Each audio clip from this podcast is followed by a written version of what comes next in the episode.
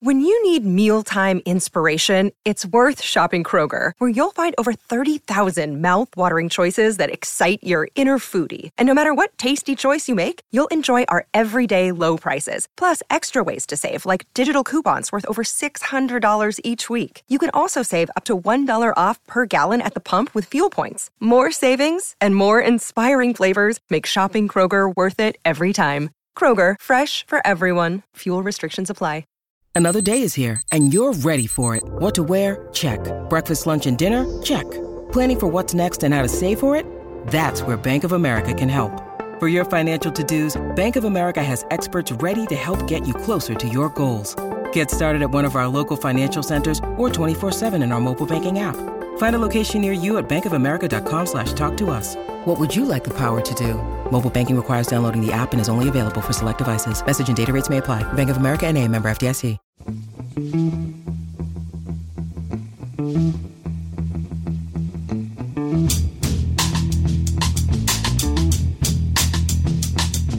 Hello and welcome to The Price of Football, the show that looks at the money behind the beautiful game with me, Kevin Day, and him, Liverpool University's Kieran Maguire. Now, Kieran, as you know, I don't normally read out birthday requests. I'm a Ginham. But we've had one from a producer guy who wants to say happy birthday to Kieran Maguire, which is very sweet. Uh, also saves him having to fork out for a first class stamp. Uh, happy birthday, Kieran. Thank you, thank you. Yes, I, I am. Uh, I am 60, which means I which means I qualify for uh, a senior citizens rail card, which, when you're commuting from deepest Sussex to Liverpool, is is a positive. Yeah. Does this mean you're going to stop laughing at uh, schoolboy knob jokes now? No, no, Great. no. That would involve. Well, yeah. I'm, I'm, I'm, I'm old, but I'm not grown up. Welcome to my world. later in the show, we will hear from Daniel Martin.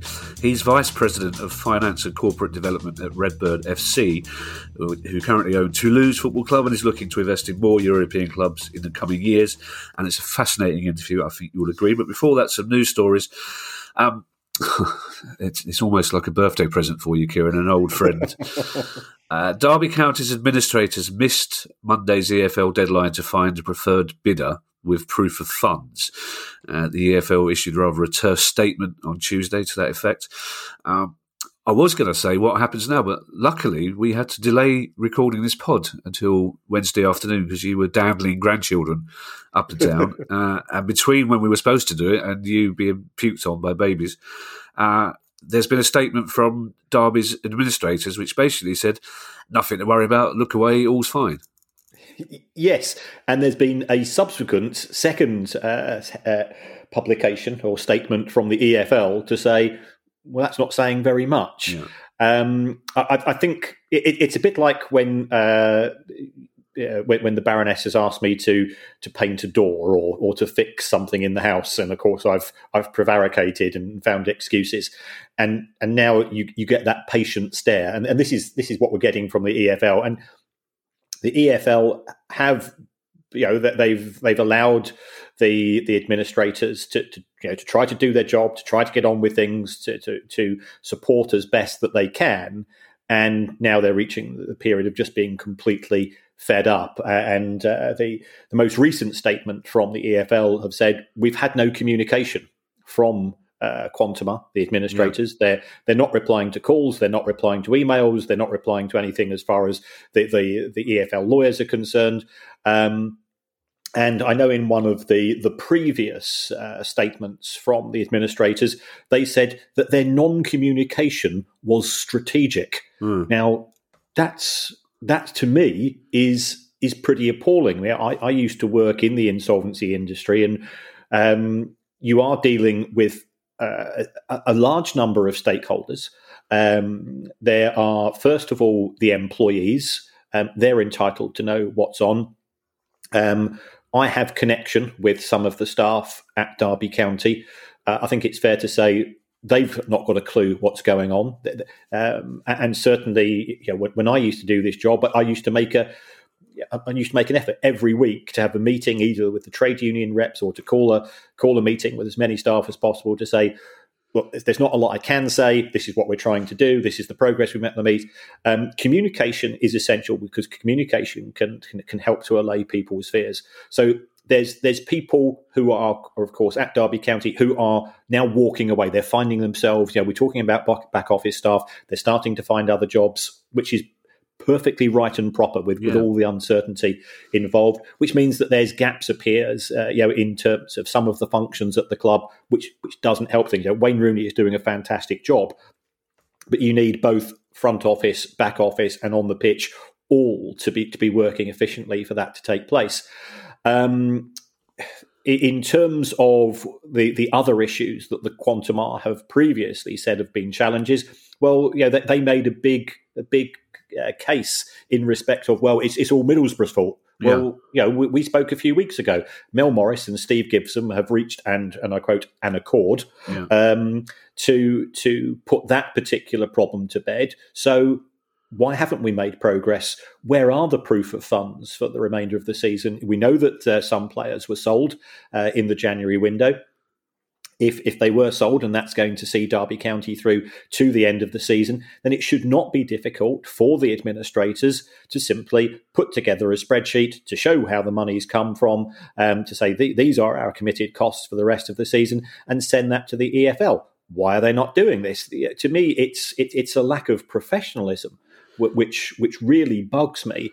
Um, and, and, as I've said to you before, I know some other people in the insolvency industry, and I said, yeah, why why has it gone to to, to, to this firm? And they said, well, you know, lots of reputable firms took a look at Derby um, and and what they were inheriting, which was um, a series of companies which had been put into administration but not the company that owns the stadium. So your biggest your biggest asset that you're potentially selling, which is your property asset, isn't included, which mm. makes things more difficult. Um, but this this firm they were appointed by Mel Morris, and if you take a look at what Quantuma have said in all of their pronouncements, they've they've complained about COVID, they've complained about the EFL, they've complained about Wycombe Wanderers, they've complained about um, Middlesbrough Football Club the one person who they've not said a single negative thing about is Mel Morris. Draw your own conclusions.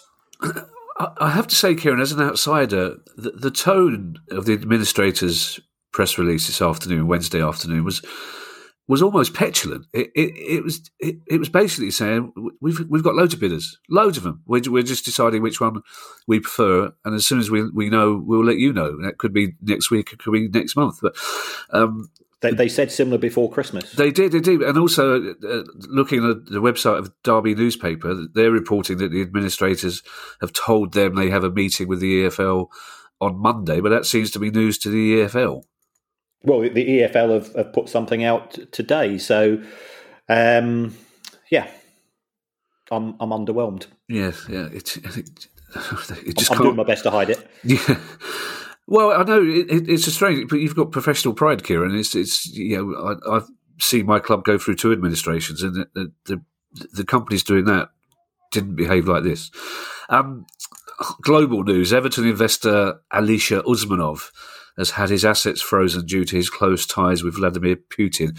Is this anything for Everton fans to worry about?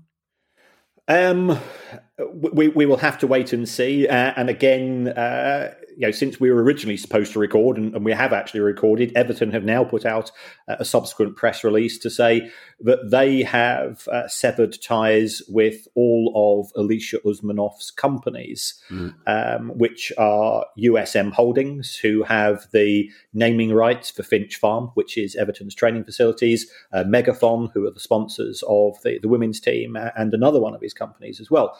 Um, they are also quite clearly uh, offering as much support and care as they can for, for their Ukrainian player. Uh, it's it's very disturbing. Uh, my, uh, you know, I'm, I'm, not playing violins here. My my son plays a big computer game, which is one of these global things, yeah. Uh, and he's in he's in a, a, European group, and he's got friends who are from Belarus, from yeah. Russia, uh, from Ukraine, and they're all friends. They're just young people together, yeah. and uh, some of the some of the Russian kids, and, we, we, are t- we're talking young people kids, here.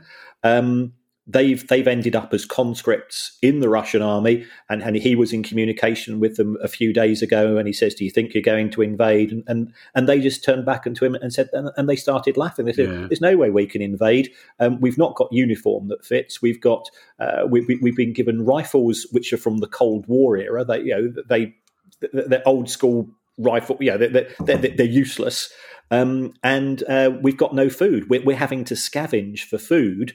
And this was when they were on the border. This was before the invasion took place. And, yeah. and these young people didn't think this was, this was going to take place. Subsequently, I, I was talking, and he's, he's quite distressed. You know, two, two, of, two of his friends who are 20 years of age, who were sent in first, because you send in the kids first if you're a fucking maniac like Putin. Yeah. Um, two of his friends have been killed. Jesus. Twenty years of age. They are they are somebody's son, somebody's boyfriend, somebody's. Well, I, am uh, and how, how how do you explain? You know, this is my generation. Yeah, these are people of my generation, like Putin, who are grown ups in in theories. You know, people who are capable of making smart decisions. Why why is he doing this to the sons of Russia, as well, of course, as the people in Ukraine who are being slaughtered by his cronies?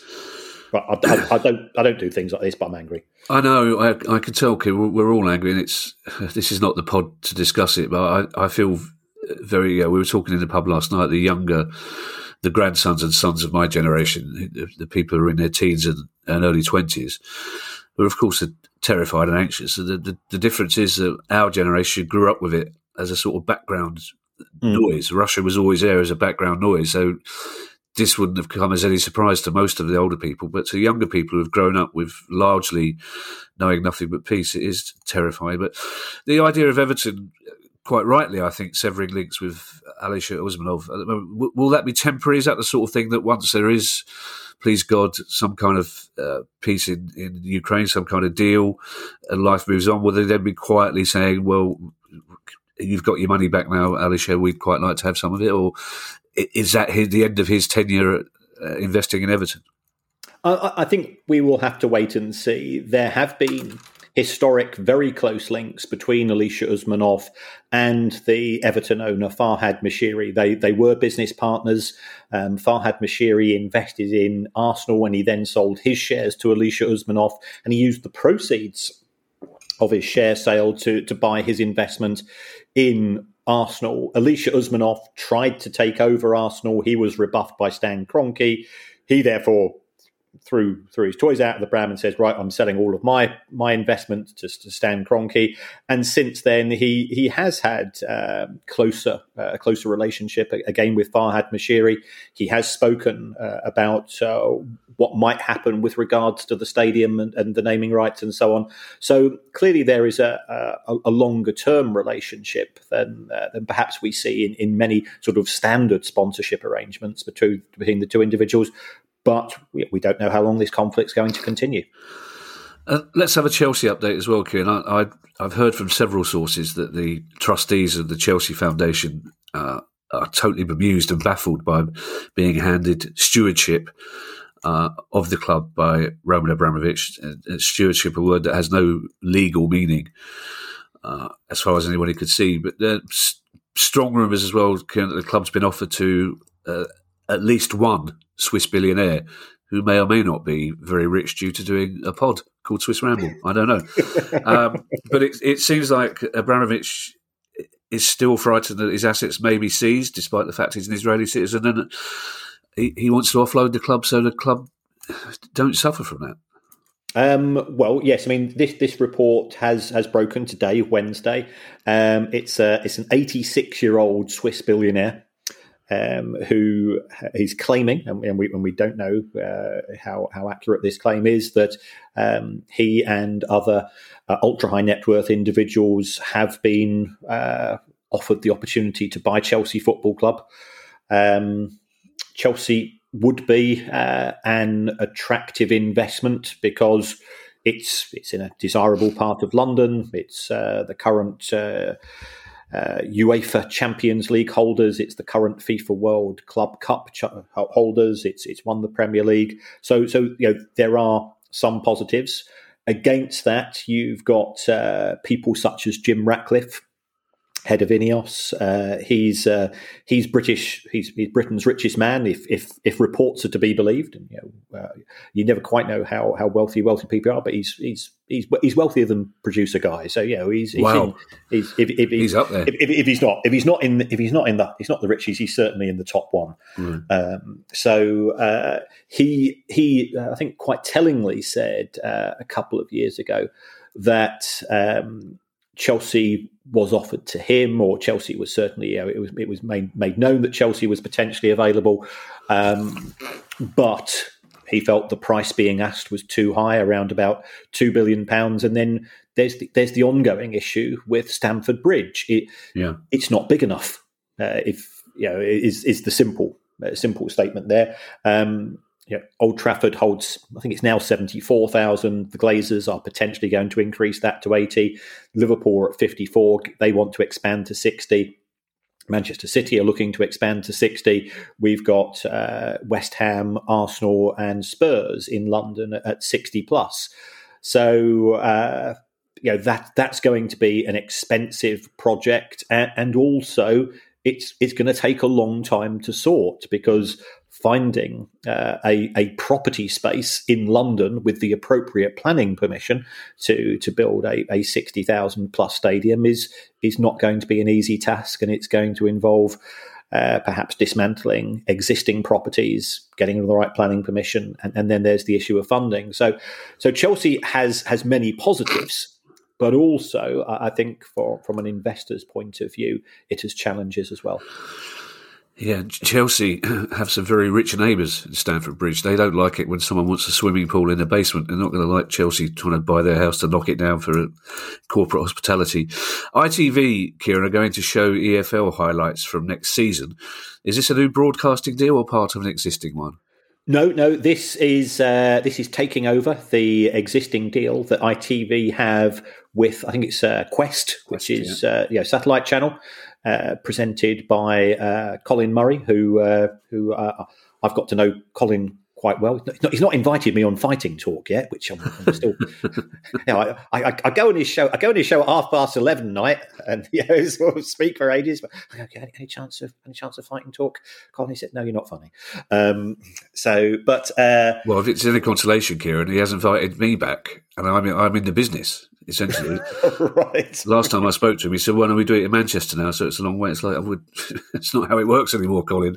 there's, his internet thingy. Yeah, although it's it's it's quite hard to get a word in edgeways when you're talking to Colin Murray in any circumstance. He's very entertaining, very chatty. He's, he's fantastic, he's fantastic entertaining, fantastically entertaining, and possibly the sweariest man I've ever met. Which which is which which is quite challenging, having having grown up in the uh, in the dressing room of my cricket club. So uh, that's a hell of an achievement. You've not worked with Johnny Vaughan then, right?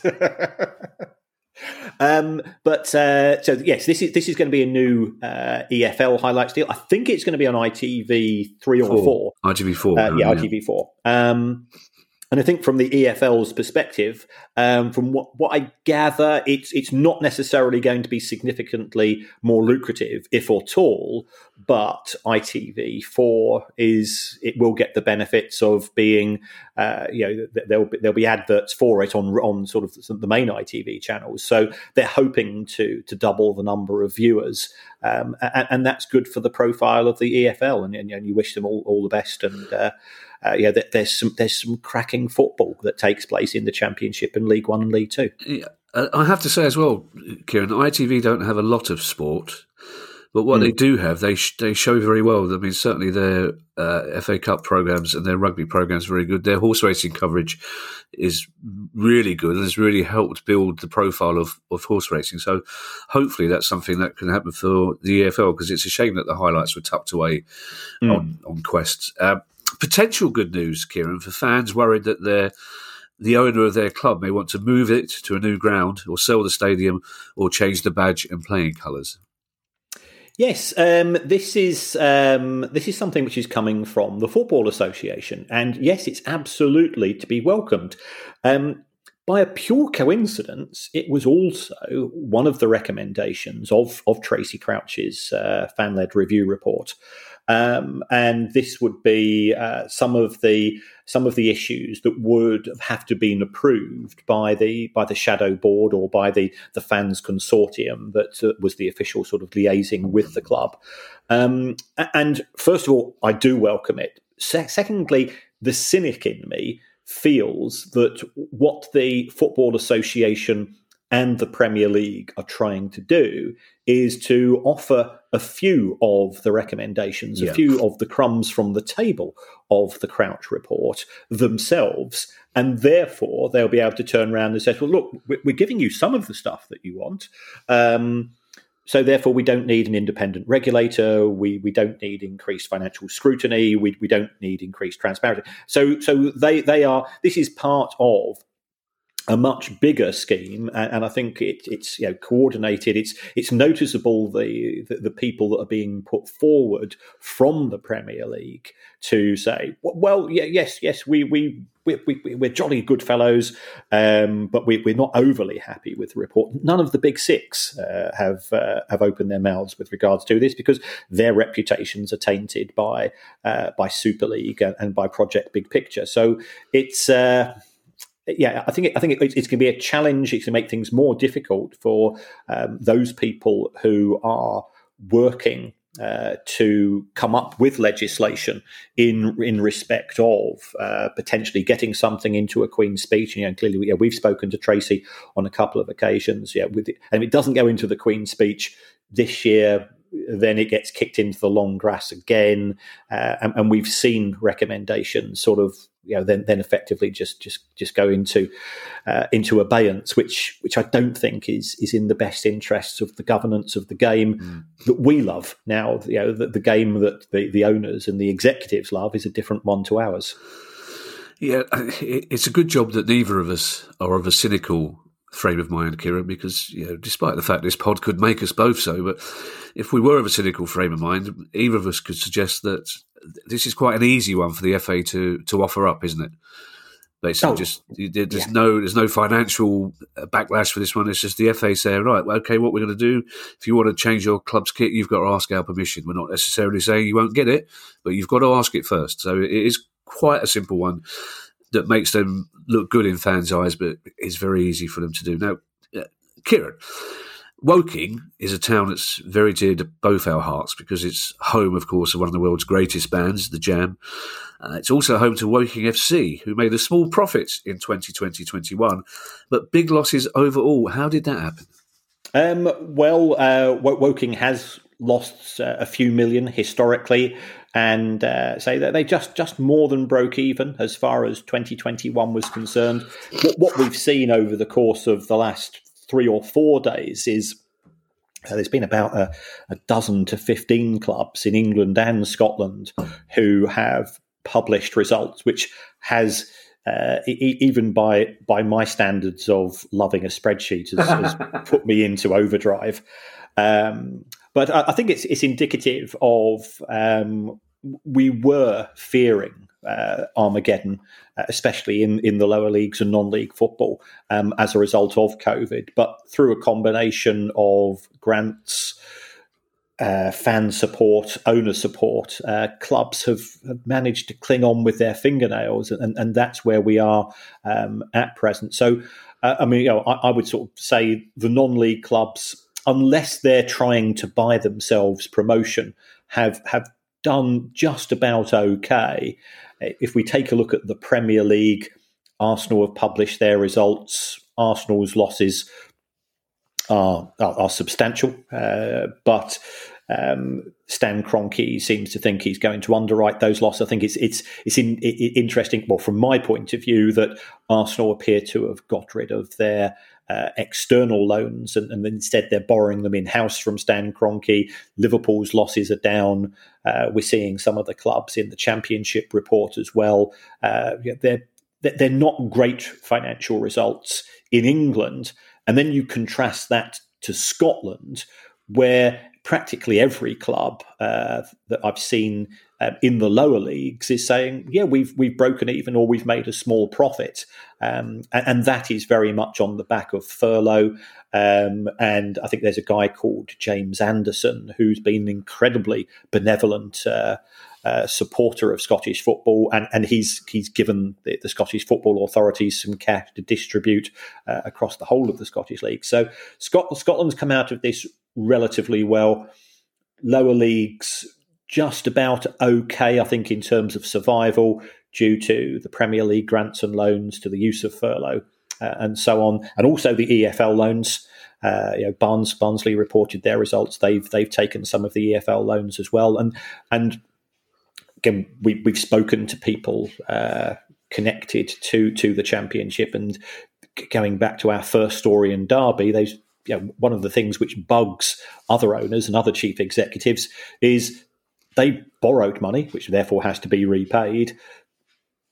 Mel Morris didn't borrow any money from the EFL. He ran up huge debts to HMRC yeah. um, and, and then put the club into administration. And, and there's a groundswell of anger towards him but not yet. And you have to separate the owner from the club here. The uh, if Derby fans think that other club owners have got it in for them, I don't think that is the case.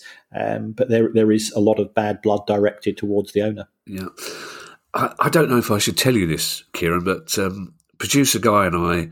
We just couldn't think of a birthday present for you, so what we did, we we phoned up fifteen or twenty clubs and just said, "Would you mind releasing your financial results on Kieran's birthday?" Honestly, it would cheer. I'm really pleased that so many of them made the effort. um, one of those clubs, Kieran. We'll talk about Manchester United in a moment, but one of those clubs uh, who reported their figures was Reading, and if Woking made a small profit, Reading made a whopping loss. Yeah, thir- you know, thirty-five million pounds in, uh, in in the championship is is pretty grim, um, and uh, yeah, on the basis of that, yeah, they, they, they they would have submitted figures to the EFL earlier than than the ones that are formally published, and, and of course, Reading have now uh, have suffered a points deduction on the back of that, and, and, and are working towards a budget. Um, they've they've been told that they've got to get their their wage bill down substantially. Uh, my understanding from boots on the ground, shall we say, uh, are that they are they are keeping as best they can to to those wage targets, and and uh, they have a suspended sentence in terms of a points deduction. But if uh, if everything goes to plan, the players they released last year and the players they're planning to release this year um, should uh, reduce their wage bill substantially enough to means that they're not going to uh, have the uh, the remainder of the points deduction applied. But you know, it, it means that are you going to be as competitive as you want to be? No, you're not. And and this is the this this is the the challenge within Championship football. It's uh, it's it's a mess from a financial perspective. Uh, still on the theme of loss, unfortunately, uh, Coventry City's parent company, Sky Blues Sport and Leisure, made a loss of about five million pounds last season. Yes, um, that's that's actually, in my view, uh, a, pretty decent result, and, and that's that's how crazy things are. You know, I'm, I'm saying that a football club's lost five million pounds and and has has done well, um, but Coventry do have pretty decent cost control. Clearly, they've had the ongoing challenges in, in terms of where they're going to play their home fixtures. That now appears to be resolved. So I, I think Coventry are are, are moving forwards, um, and you know, fair, fair, play to them to that. Uh, uh, trying to work out the motives of, of the club's owners has been uh, has has confused practically everybody involved because yeah. they are a hedge fund. You know, normally uh, any any financial institution is purely looking to, to, to make money from from buying and selling assets, but they've they've, they've stuck with Coventry for some time, um, and, and having a good season, and uh, yeah, I, I think it would be. Uh, I've got no preferences for clubs, but I think it would be fantastic if if they if they were rewarded by by getting back to the Premier League on the back of that.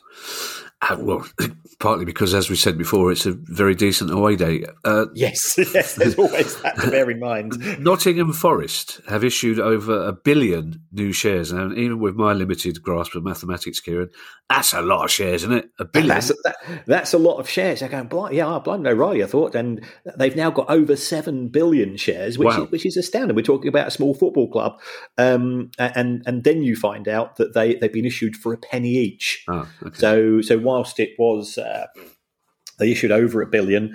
Uh, in terms of of uh, the actual total value, it worked out as as twelve million pounds, and it's not fresh cash for the club, but instead of that, uh, what's happened is that the owners have converted uh, twelve million pounds worth of loans into shares. Ah, okay. Uh, but that that still that still to me is a positive because. Um, you know, whatever happens as far as the future of the club is concerned, that twelve million pounds does not have to be repaid to the owners. You know, the nature of shares is that they are they are have a, an infinite life, uh, and and there is never any obligation to repay them. Yeah, this next present, Kieran, was so big that producer guy and I thought we might make it birthday and Christmas. uh, but, but Manchester United's latest accounts are out.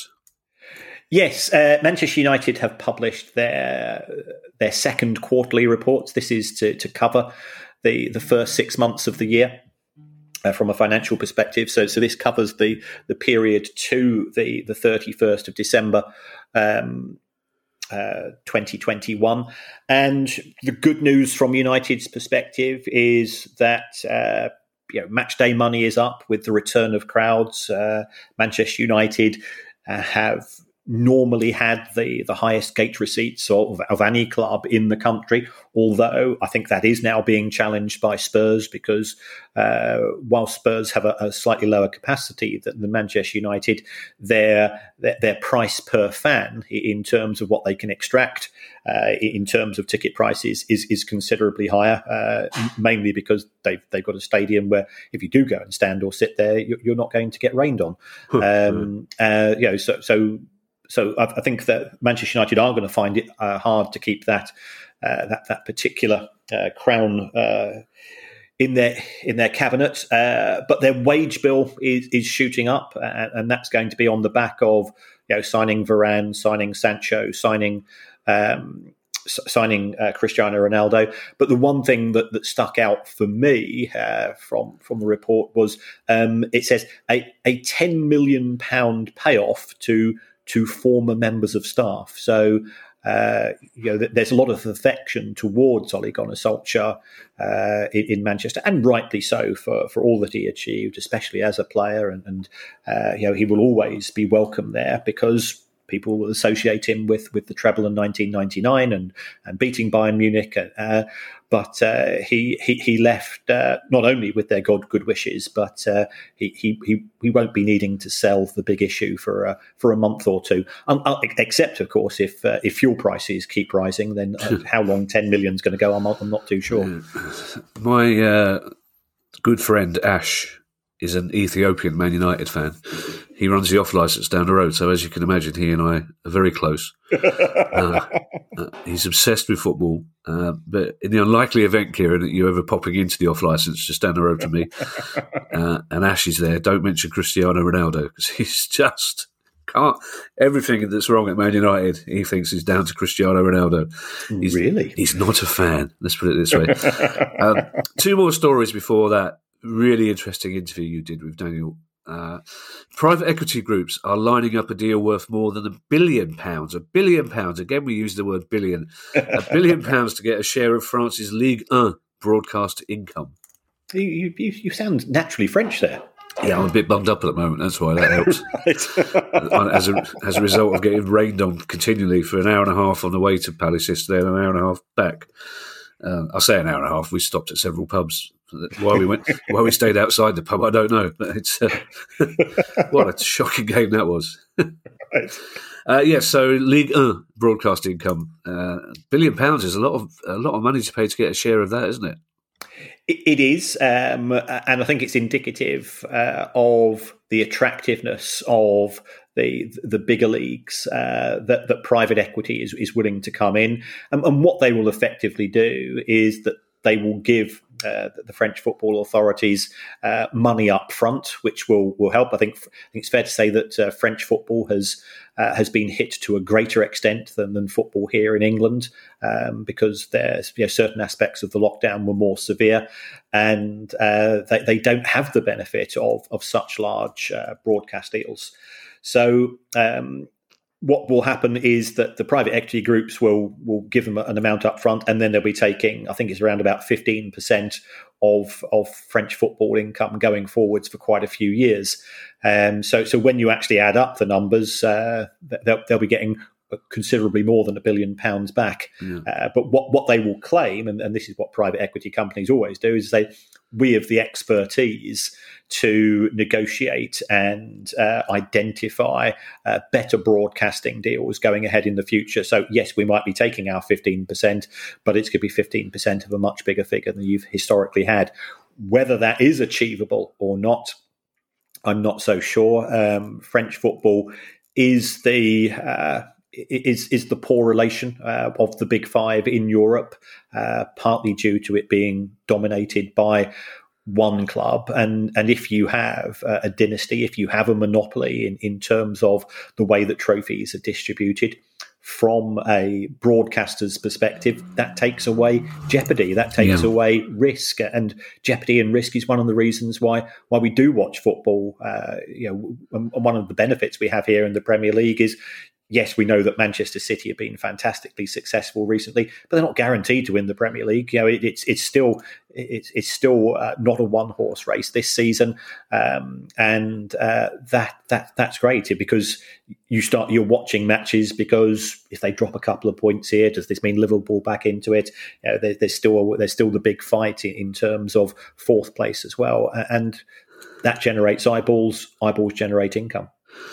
Yeah, I must admit, we didn't expect quite as much jeopardy and risk as we got last night in, a home a home FA Cup game against a team halfway down the championship. But yeah, you know, maybe somebody told Patrick Vieira that's the reason we go. They, oh, they love us as jeopardy and the risk. Yeah, Let's give them some jeopardy and the risk. Um, this last story, Kieran. Apologies to any real French people out there listening. yeah, you, have you, caught the French bug now. um, this last story is a real hold the front page story, and in the mood you're in, I'm quite looking forward to hearing your response. Uh, FIFA and the football federations in North, Central, and South America are going to receive $32 million in relation to being victims of fraud and corruption within football. That's a plot twist, isn't it? FIFA being the victims of corruption. From from whom are they going to receive this money? Well, um, this this is on the back of uh, a Department of Justice investigation in the United States, um, and it's it's all to do with uh, the way that TV rights were sold and negotiated by certain parties, um, and, and, it looks as if on the back of this, um, the, the the, the, the, US authorities believe in total um, over $200 million worth of wow. uh, money was uh, set aside in, in, in the word that they use, which I love, racketeering. Nice. Um, yeah, which, which is something we don't use enough in the UK. And uh, yeah, I, have I've got family who, who are upset. They, they, they'd be quite happy to be, to be using words like that. Um, so well, the, the not one, all of the money's been recovered. The ones course, that like tennis, of course. yes, yes, Wimbledon fans. Yeah, um, but uh, not all the money has been recovered because that that's the nature of uh, of, of, proceeds of crime. It, get, it, gets it gets squirreled away in various places. Um, but as the uh, the uh, the club, sorry, the countries uh, associated with uh, with, with the federations which cover North, Central, and South America have been the the biggest losers in this. Um, they are going to get some of the money back, uh, which which is good. I mean, because ultimately it has been denied to to the uh, confederations and therefore the individual nations. And many of the individual countries w- within those geographical areas do fantastic work with with money from um, from uh, from FIFA. Um, not all. Uh, I, I, think the, the audit trail could perhaps be better. Um, there, there is simply too much corruption that we see uh, in football because, uh, yeah, it, it, as we know, it attracts wrong uns. Yeah. Uh, must be slightly confusing for Infantino, the boss of FIFA, Uh, he's, he's, used to getting backhanders, obviously, but he must be wondering why the American legal system are giving him money. He's, he's obviously wondering how he's going to get them in the World Cup now. Got another team to get in the World Cup. yeah, dear. Now, Daniel Martin is Vice President of Finance and Corporate Development at Redbird FC, which currently owns Toulouse Football Club and is looking to invest in more European clubs and, of course, a part of the Redbird Group, which has an interest in Liverpool. That all sounds a bit grown up. So, uh, Kieran interviewed Daniel on his own.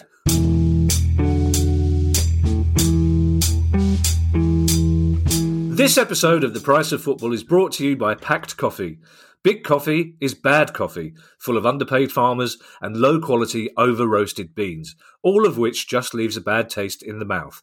Pact is changing the coffee industry from the grounds up. From paying a price that's more than fair to knowing farmers on a first name basis, Pact builds long term relationships that flourish, putting the needs of their partners first and providing coffee that's personal to their customers.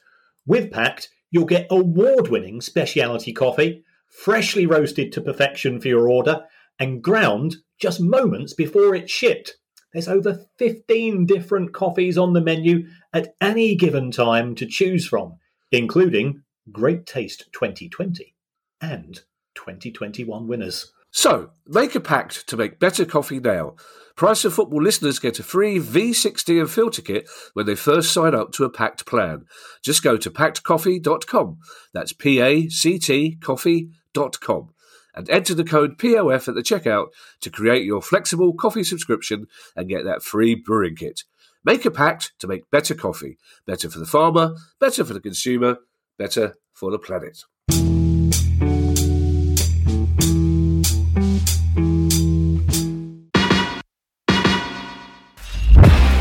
I'm Steve Lamacq, and every week I'm joined by Music Ally's Head of Insight, Stuart Dredge, on The Price of Music, the weekly podcast all about the money behind the music industry. In each episode, we discuss the very latest goings on in the music business and dig into the finances behind the big stories. So, whether you're a music lover who just wants to know more about what really goes on in the industry, or you're an aspiring musician, manager, or label owner who wants some inside knowledge on how Spotify's financial model really works, or what the future holds for independent live music venues, this is a show for you. Subscribe to The Price of Music in your podcast app now. See you soon.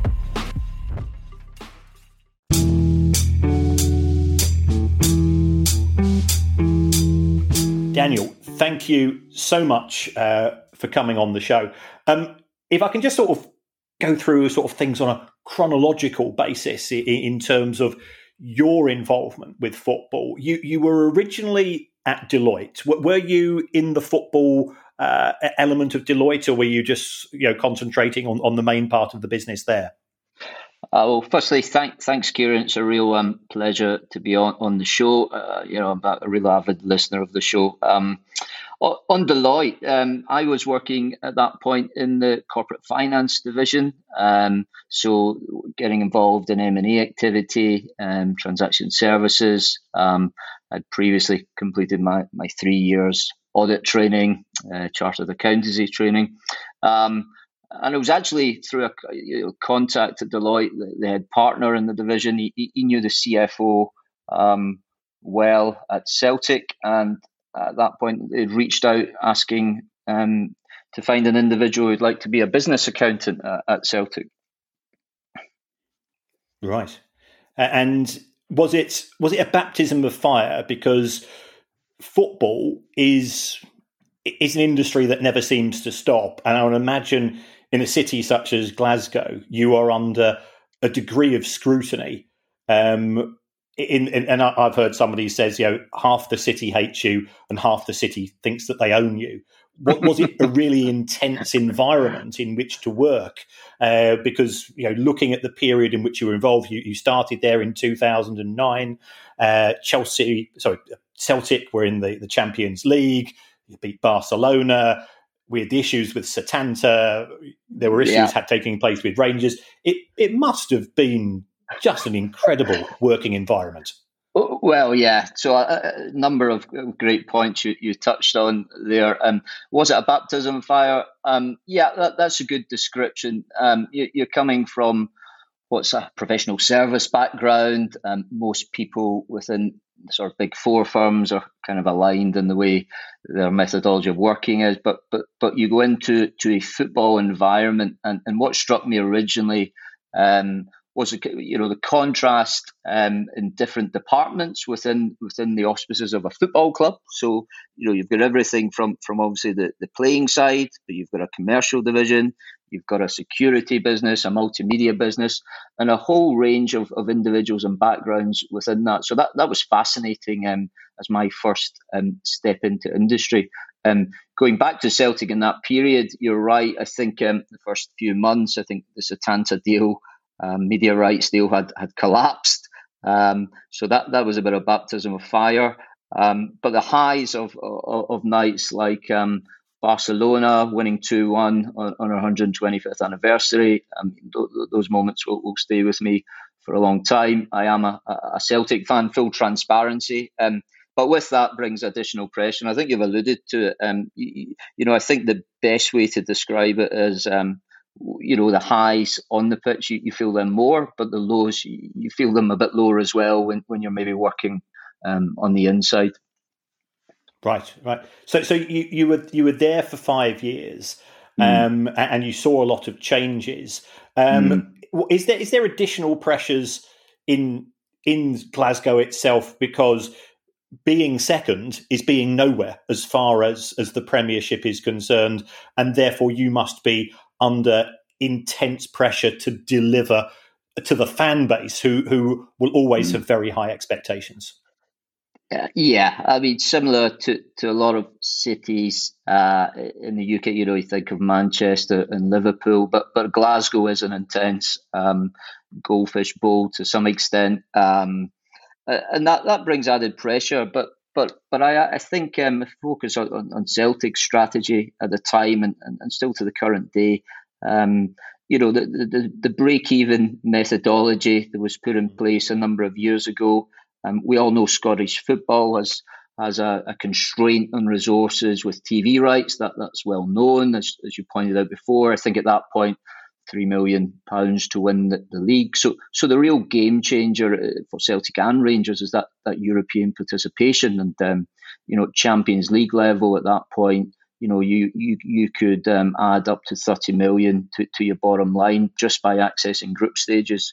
Um, but having that discipline, or, or, the boards having that discipline to, to, to stick within that framework, even though the pressures that, that we've talked about for for um, you know, increase spend on players or, or you know, additional capex elsewhere. And it's having that, that discipline. That, that, that was one of the interesting things for me. It was learning at an early early point in my sort of football business career that that sort of governance model and you can say it's still quite rare to this day given um, mm. what, what we see across Europe but so I was very fortunate to to enter football uh, you know in that environment yeah and and you, you touched on you know Celtic also being a listed company.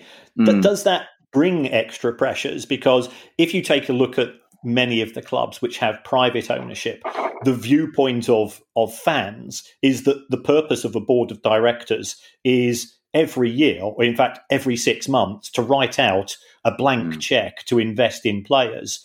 Now, surely being a listed company, you, you, the responsibilities are to the shareholders first and foremost, and, and that gives you uh, an extra layer uh, that you have to deal with.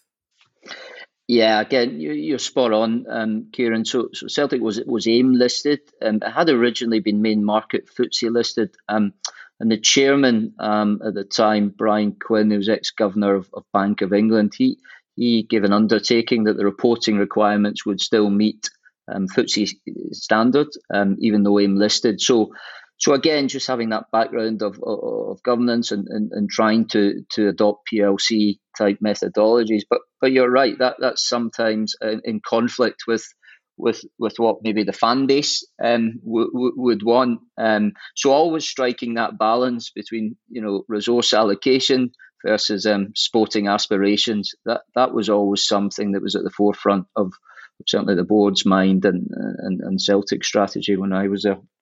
Yeah, and Celtic have, have managed to deliver on the pitch whilst at the same time having a break even model Uh, and, yeah, and from you know, as you know, I'm I'm obsessed with football hmm. club accounts, and I've got everything going back, you know, to the last century. Um, hmm. and and the model appears to be get your income to match your costs and then sell one player a year. Were you sort of budgeting who that player was going to be, perhaps 12 to 18 months in advance to say, well, this is what we think we can do, and then we can use the, the proceeds of that sale to reinvest into into players. Did, was it sort of that granular, or was it more ad hoc that you'd say, well, we have to sell one player every summer, and you see what what came along in terms of bidding clubs? Um, yeah, I, mean, there was um, so talking at the budgeting process. Um, so we wouldn't we wouldn't budget for for the football success of, of Champions League, given um, at that point there wasn't direct entry in. So so we're always budgeting from a revenue side for group stage Europa League participation. So mm-hmm. so if you start with that um, that sort of revenue base and work down through the cost base, you know the balancing figure, we would have a notional amount for, for a, a, a player gain or a gain on sale, not necessarily identified. I think um, conscious that things evolve within the market. Um, and, and, having that flexibility to maneuver, but but having that strong balance sheet uh, built up over time um, gave that flexibility. Um, you know what? Uh, you know to share an anecdote. You know the other side of it that, that's maybe often missed is just how well some of the player trading was over over that period, and and I would say it was Moneyball without the data analytics. And um, you know, right. if, if, if I reference, you know, Virgil Van Dijk at that point bought from a nominal sum from Groningen, um, and then ultimately to where where he's gone to, to, to today. That that was just one of many examples. Wanyama, Ki Sung-yueng, Gary Hooper. So giving them that platform of Champions League, developing that asset value and, and knowing the right time um, to, to, to kind of liquidate and, and try and build again um, for, for the next next season. Yeah, because I remember in respect of Virgil van Dijk, mm. I know mm. we at Brighton, we were in the championship at the time and we'd identified him and were trying to persuade him to come and uh, we had Barnsley on a Tuesday night, and you had Barcelona. And for some reason, for some reason, Daniel, he chose to go to Scotland, and I still don't understand it myself. Well, listen, you know, from a Scottish perspective, there's not many pluses uh, from given them economic terms to attract players, but but certainly, you know, for the top two clubs, having that European platform can certainly sway sway certain players if they have a longer term career path in mind. So, so you, you, you had what five years at Celtic, then you went to Etihad Airways, and and then you went back into football. This was at, mm. was it Al Jazira in Abu Dhabi? So, so I presume that's linked to Sheikh Mansour and, and the City Football Group. Um, yeah, that's correct. So I, I took the position of um, CFO and CEO at um, Al Jazira Club, um, owned by by Sheikh Mansour. Not not formally part of the CFG um, network, um, but but that said, shared ownership through um, Sheikh Mansour uh, as being his local club in, in Abu Dhabi, and and really that that role was part of a, a transformation project. Um, with a couple of guys from CFG who were executives who went in as CEO and, and, and CCO. Um, and, and, continuing that theme of my career and a bit of a passion, it, it was about um, trying to bring some sustainability and, and, and financially sustainable models um, to a league or to a club, but but generally at macro level to a league that, that probably wasn't familiar with with those concepts. Um, so very interesting um, journey over about an eighteen month period to to try and bring that path to sustainability. And where would you benchmark uh, football in Abu Dhabi and mm. the Middle East compared to where we are in Europe, you know, in, in terms of leagues, what, what, what would you say would be sort of the the closest uh, close closest analogies, close cl- closest benchmarks?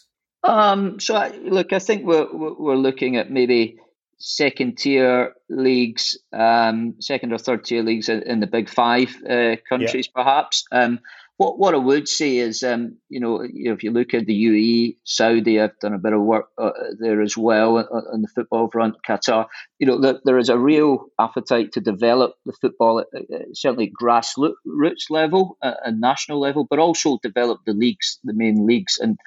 again, going back years, it seemed to be an outpost for, for aging stars to come and, and earn unlimited wages. But but the mindset's changed now, and and and actually, if I focus back on that project at Al Jazira, you know, we did some some good things there. You know, bringing in a sporting director, a great guy, Mads Davidsen, who'd, who'd worked in China and and really lowered the average age of the squad um, looked at, at, at, the wage bill, making it you know sustainable within that budgeting model we talked about before, similar to what Celtic were doing.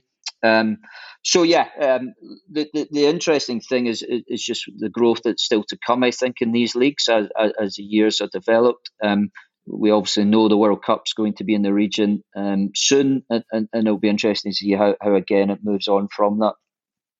Great, great. So so you you've dealt with sort of the the nuts and bolts of football. You, you've been at the coalface, and then you stepped away and and you you joined Redbird. Was was that your choice? Did they headhunt you, or was it just uh, you know the, the right time, right place? Um, yeah, there was a, there was a bit of that. So the the, the backstory was that the, the Al, Jazira was a, a, as I say, it was a specific remit, uh, and that came came kind of we were in a good position to to kind of hand over to the next layer of management. At, at that point, I was, um, could you call it headhunted? I was approached um, through Nolan Partners, who are a, a sports recruiter, um, and and they they introduced me to the guys at Redbird Capital Partners, and, and at that point of the discussion, they were.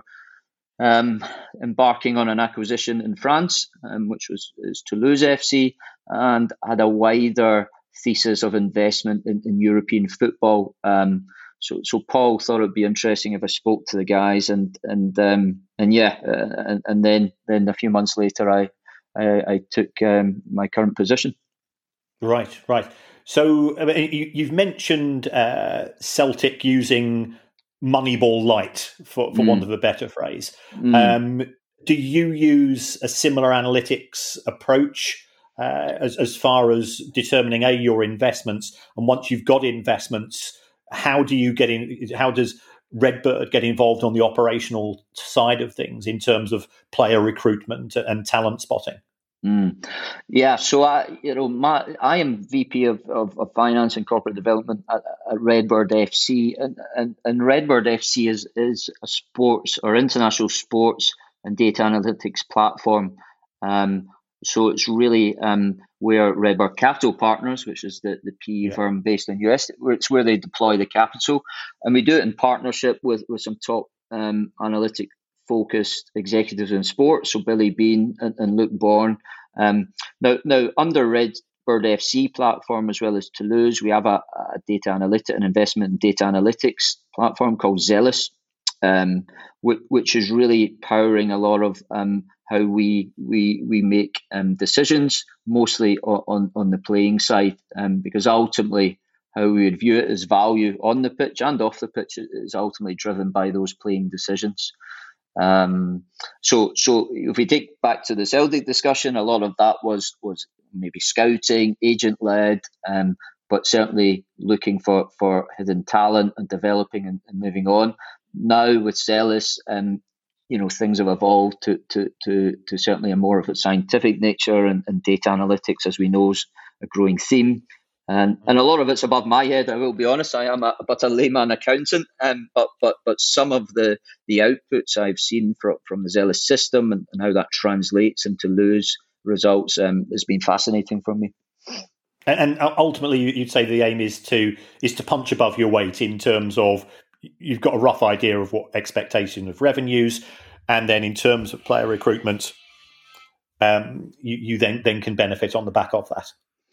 Yeah, absolutely. So, so identifying talent um, that, that you think is um, that's undervalued, um, that, that, you could then then acquire, um, and obviously um, develop and, and, ultimately sell on. Um, so, so that, that that's a big part of it is really trying to compete with, with, others uh, with lower resources and a lower wage bill, but actually compete at the same level.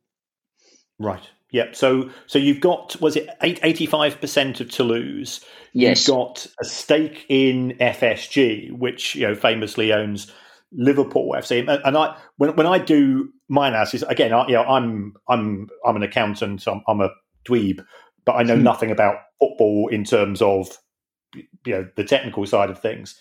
Um, but but I see as far as that's concerned um, that you know Liverpool has spent since Sir Alex Ferguson retired. They they spent five hundred million pounds less than Chelsea, Manchester United, and Manchester City, um, mm. and yet they seem to be outperforming. And that, do you think that therefore gives them an edge because uh, it, it must be very difficult to compete when you are ultimately an investment operation against organizations whose uh, KPIs are are not financial. You know, if, if if they are trophy assets, if they if they are if the ambitions of the owners are are nothing to do with getting a financial return, and therefore they've effectively got a blank check, it, it must be a huge challenge. Yeah, I, I think um, I think the points you make are, are, are all all valid. Um, what, what, what I would say as well, um, uh, you know, with with the analytics side of things, uh, you know, a big part of it is actually trying to to to really get better value, or or, or actually, if I could say this better, is actually trying to make the decisions or, or give less room for judgment in those decisions. Um, so you're not going to still get everything right using data analytics, but but at least you're you're giving a rationale and, and, and some sort of um, explanation for for why those decisions are being made. And, and too often and not in football, as, as we know, Kieran, when, when we look at financials, um, you know the misallocation of funds that's happened for, for various reasons because because you know also that, there's people investing in football clubs not purely for economic reasons um, and everyone's got a different rationale but but but when you look at it from an investment firm's lens having having those those principles that you'd probably apply into the non-football world certainly does try and close the gap to those um, those other investors who are out there. Yeah, it must be very challenging indeed. Um, so you've you've got Toulouse, Malaga, indirectly Liverpool. Um, are you looking to to expand the portfolio? You know, I've seen some other organisations say uh, you know the, the, benefit in terms of you've, you've got revenue, you know, revenue synergies, you've got cost synergies, you've got de-risking the, the fear of relegation. Um, is is uh, is Redbird FC in a in a state of flux, or is it is it still on a growth phase in terms of actively looking to recruit more clubs to to join the portfolio? Um, I would I would say the latter, Kieran. I think it's worth noting just to the listeners that you know after our Toulouse investment, um, we have a, a, minority stake in an IPL cricket team as well.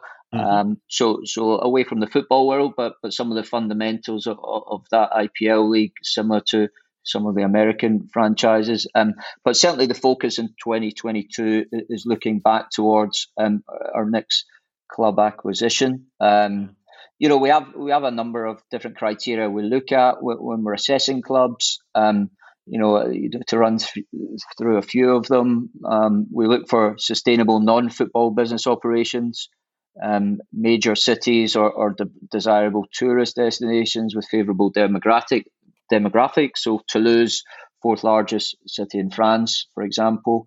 Um, owned infrastructure um, and related revenue streams. So again, that, that that's of interest. And, and one thing that I want to mention is, is identifying local partners as well. Um, right. But because yeah, based in, in the US, um, you know, you, you need to to engage with the stakeholders, and, and that's something I think um, we can show that's happened or demonstrates happened well in, in Toulouse thus far, and something we, think is a real key part of of any investment we would make in a future club. Right, right, and um, you know football football is a circus and, and, and the circus rolls from town to town all the time. It, it must be very difficult trying to work out what is going to happen next. Hmm. Where where do you see football going? Over, uh, you know, certainly in terms of especially European football, perhaps football in the Middle East as well. Given your experiences, um, hmm. you know, we've had uh, we've got the Swiss model coming from UEFA. We've got still Super League won't die as far mm. as you know the, the, the, comments from from Perez and Agnelli and so on. And I think you you know you you know I, I work in the city of Liverpool. Uh, I think my, my, views are fairly well known as a as a fan, but mm. I'm also conscious of the fact that you know, in my view, Super League was a fantastic investment opportunity. Mm. Um, but from a football point of view, I didn't like it. Um, mm. Where, where, do you see things going over the next few years? Um, well, it's a, it's a, great question. Um, I think one thing is is certain is I you know I think there will be be change. Um, you know we well I, I see a lot of different clubs come across my desk on, on a weekly basis, and, and there's a consistent theme that that there is is liquidity issues there. Um, mm-hmm. cl- clubs are struggling. Um, now, now you know that that can not continue uh, forever. Um, for so so those who are offering to to try and assist um, with, with capital, um, they are going to probably want to see in how things are run going forward, or at least have comfort that that um, that that they might not get into that that stage in in, in the future. Um, I mean, you've mentioned the Champions League's obviously evolving their ideas.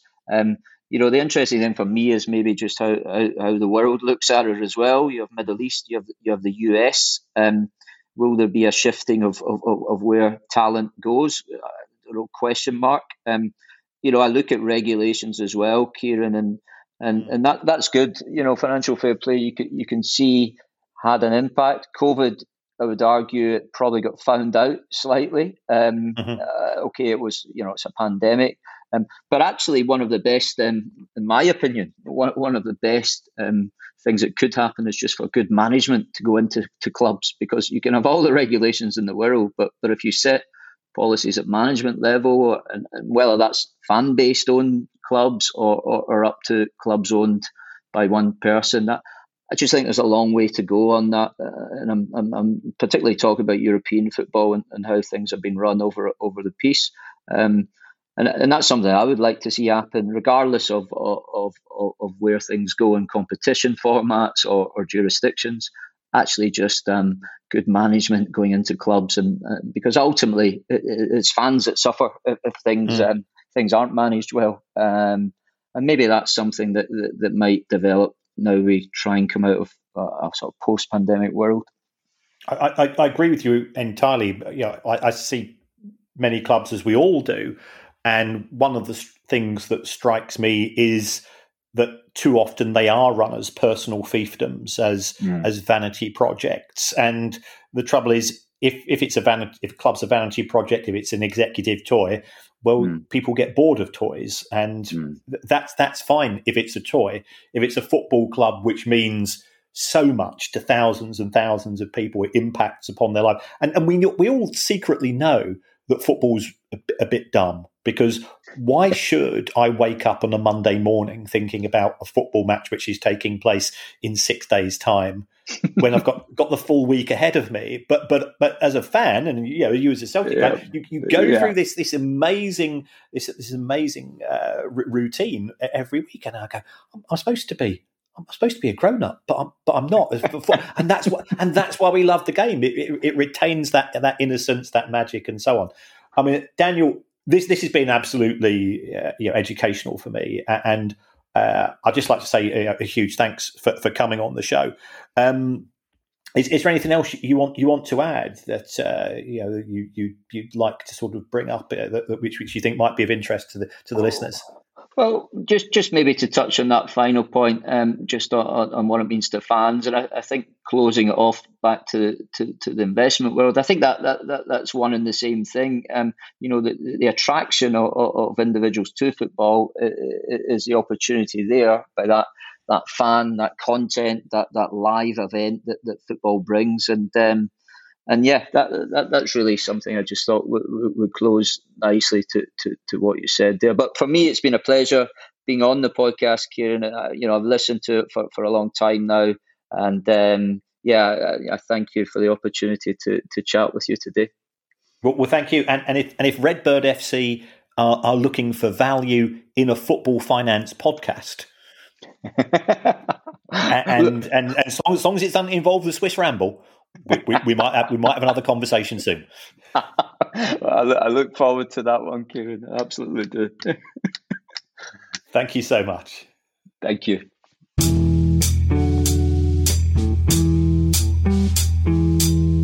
Daniel's a proper high level football finance chap.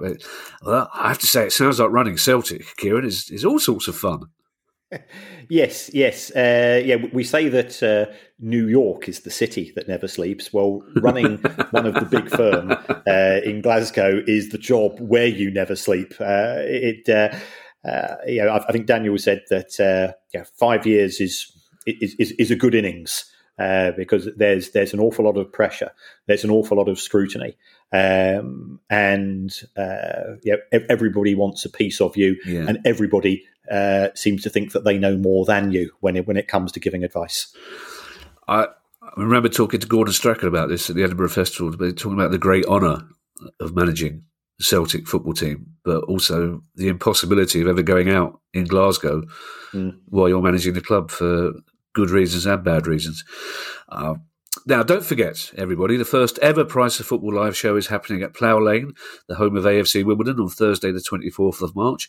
It's very difficult for you to forget because producer guy keeps asking us to remind you, uh, even though you've already bought tickets. The original batch of 200 tickets sold out, so we added another 50. There are only a couple of those left. If you fancy it now, if we've twisted your arm, just go to the link in the description of this episode, and we will look forward to seeing you in a couple of weeks' time.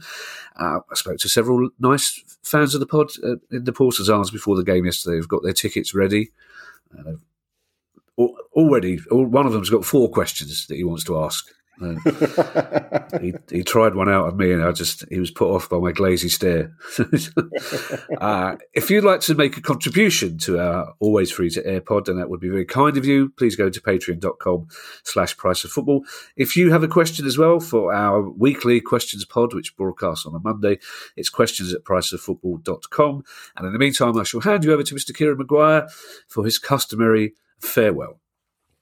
Well, thanks again, folks, uh, for the feedback, uh, for keeping us on our toes, and also for the kind words that you send us on so many occasions. It is appreciated. Um, if you if you want to support us on Patreon, then that would be fantastic. If you just want to give us uh, some good karma, go go go to your podcast apps and uh, just uh, just give us a little review. Uh, if you can give us five stars, it helps us in the charts. Uh, Apple and Spotify and so on use algorithms, and uh, you don't have to say anything nice about us. You could just say that you'd rather the show was presented by the two young Russian friends of my son who died two days ago. I would at this stage, Kieran, under normal circumstances, sing you happy birthday, but uh, in the circumstances, I won't do that. Plus, of course, it would cost producer guy about twenty five thousand pound. Uh, I did a pilot for a TV show a few years back with a young, inexperienced producer. We told him you couldn't sing "Happy Birthday" in a TV show, uh, but he went mm. ahead anyway. Yes. Uh, the show wasn't made, which was a shame because they could have made back the money they had to pay the people who owned the rights to "Happy Birthday," the song. But uh, I shall just content myself with saying "Happy Birthday, old friend." Thank you. The price of football.